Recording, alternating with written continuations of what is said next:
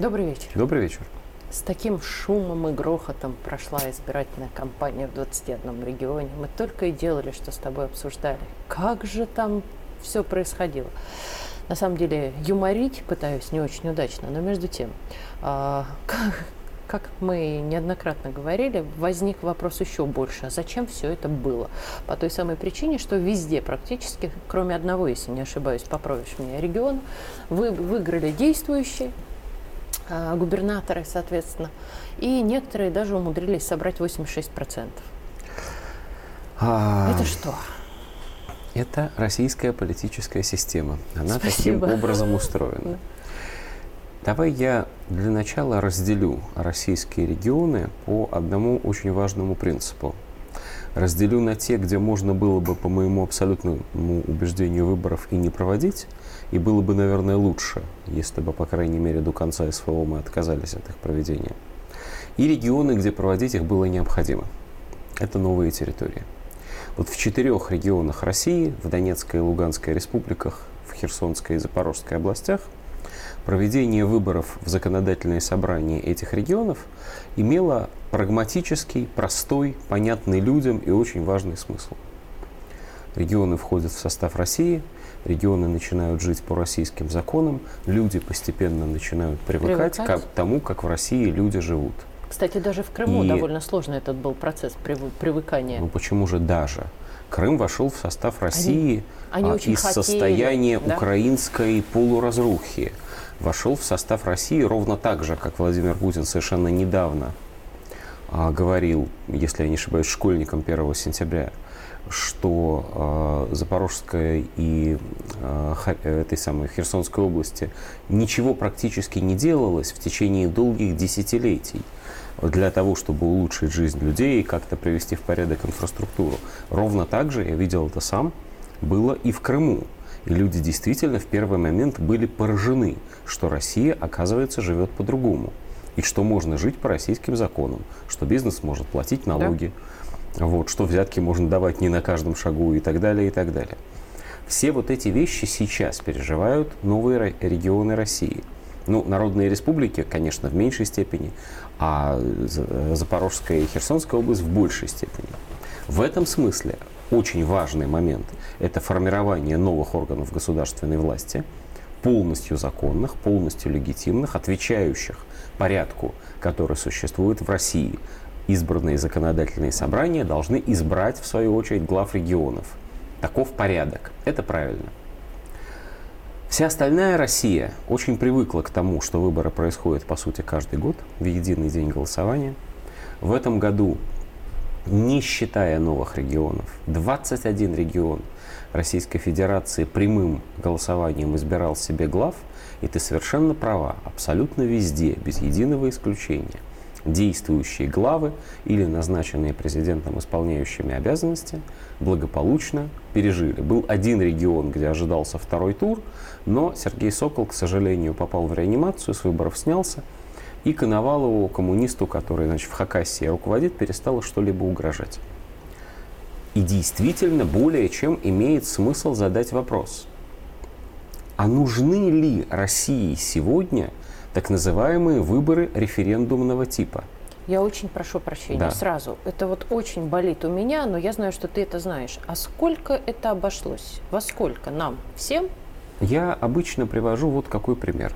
Значит, вот, э, ну просто он попался мне на глаза. В Нижегородской области примерно 3 миллиона избирателей выборы губернатора Нижегородской области обошлись бюджету этого региона, то есть государственному бюджету, примерно в 600 миллионов рублей, чуть меньше. То есть выборы того ну, же довольно легко. Да ну, довольно легко посмотреть, сколько избирателей в любом другом регионе, да. где происходит выборов, плюс-минус примерно такие же расходы на одного избирателя, плюс расходы Центральной избирательной комиссии, плюс не надо забывать, что избираем не только губернаторов, а еще в 20 регионов избирали законодательные собрания и еще в 17, кажется, столицах субъектов федерации были выборы, были выборы и еще да. э, ниже уровнем, не в столицах субъектов федерации их уже не берем, можно а, с некоторой долей уверенности сказать, что примерно 100 миллионов рублей государь, э, миллиардов, миллиардов рублей, миллиардов государева э, казна потратила на единый день голосования.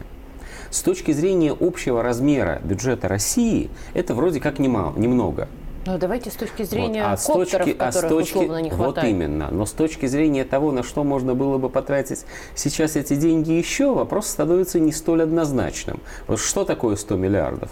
Ну, это бюджет двух регионов России, например, таких как Тамбовская область. Там живет просто не очень много народу, чуть меньше миллиона, человек, миллиона человек. Вот э, два бюджета Тамбовской области. Спох... Ну, немножко больше получилось бы. Важно, э, совсем не лишние деньги в государевой казне. Да даже, откровенно или, говоря, на новые территории, извините меня. Или на новые территории потратить, или в оборонку. Там итого живет Или в оборонку раз. вложить, или в социалку, или что-нибудь сделать. Нет, я, конечно, не считаю, будучи по профессии все-таки а, политическим обозревателем, я не считаю, что эти деньги совсем выкинуты на ветер. Мы прекрасно должны понимать, что очень существенная часть этих сумм, большая часть этих сумм остались в экономике тех регионов, в которые они потрачены.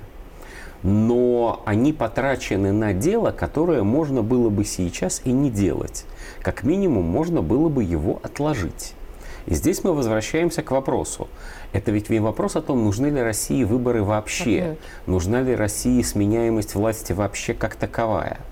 Это вопрос о том, нужны ли нам во время боевых действий выборы референдумного типа. Что это означает? Вот сидит на своем месте губернатор, ну пускай той же Нижегородской области, или той же Хакасии, или там той же Калмыкии, не суть. А достоверно известно, что большая часть населения этого региона – на свободных выборах в первом же туре его изберет. Это известно, это чистая правда, и с этим никто не спорит. Что означает референдумного типа выборы? Это голосование, по сути, о, о том, поддерживают люди в принципе политику власти, существующей, действующей власти, или в принципе нет. Большинство за. Это достоверно известно. Ну, правильно. Нуждается ли это в подтверждениях? Нуждается ли это в том, чтобы а, политические деятели гораздо меньшего масштаба, чем действующий глава этого региона, плясали на этой политической сцене, устраивали дебаты, разбрасывали листовки, Заявляли о чем-то спорили, при том, да, выступали да. с разнообразными популистскими инициативами, при том, что в главном-то они все согласны. Никто не выступает против не, ну, СВО. Если кто-то хочет, чтобы убедиться, пусть опрос проведут. Гораздо дешевле. Совершенно, совершенно верно. В этой ситуации опрос общественного мнения был бы достаточен для того, чтобы подтвердить в глазах всех легитимность. Это одна часть истории. Вторая часть истории. Если ты спросишь сегодня на улицах российских городов, условных 100 человек, а кто, откуда вообще берется глава региона, то очень значительная часть людей, вместо того, чтобы сказать, мы себе его выбрали такого-то числа, такого-то года, скажут, нам его президент назначил. И эти люди не ошибутся в том смысле, что если мы посмотрим за очень редким исключением политическую историю глав регионов, мы обнаружим, что они сначала назначаются главой государства в качестве исполняющих обязанности, а затем подтверждают свою легитимность на открытых выборах. В мирное время этот порядок нужен именно для того, чтобы люди не считали, что им навязали сверху неизвестно кого, чтобы они имели дело с этим человеком как публичным политиком, слушали его программу, встречались с ним и так далее, и так далее. Узнали военное друг время, да, в военное время.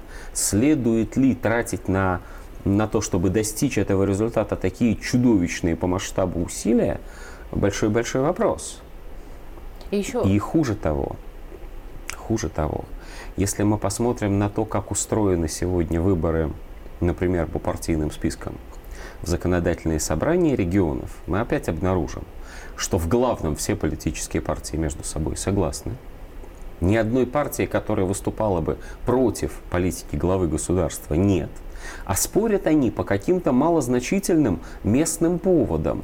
И те, кто не претендует на большинство, выдвигают, как ты совершенно справедливо сказала, разнообразные популистские, популярные инициативы, показывая, насколько вот они значит, в теме, в чаянии своих избирателей. В мирное время, ну, наверное, а в военное время... Согласись, ведь еще есть нюанс про военное время, третий. Если вдруг губернатор недостаточно хорошо выполняет свою роль, да, то есть и недостаточно уделяет внимания чаяниям народа, а сейчас чаяние народа победить в СВО – как минимум. Совершенно верно. То его можно же снять, при том абсолютно легитимно. Совершенно верно. В руках президента России в каждый данный момент времени есть такой инструмент, как отставка любого абсолютно главы региона по утрате доверия. Причем, если я правильно понимаю, президент может даже не объяснять, что именно вызвало утрату его доверия, а может объяснить, в чем именно накосячил. Это происходит не то чтобы каждый день, но какое-то количество прецедентов Было. имеет место. Да? Иногда в, каче... Э, в, э, значит, в ходе возбуждения уголовных дел. А бывает и иначе. Бывает, человеку просто говорят, да. слушай, ну ты же видишь, что ты не справился. Напиши заявление, как да. нормальный человек. И, и пойдем, пишет. да, и, и человек пишет. Этих механизмов на сегодня достаточно для управления страной. А референдумные выборы в сложившейся ситуации являются, а, будем откровенны, ненужной показной роскошью. Спасибо большое.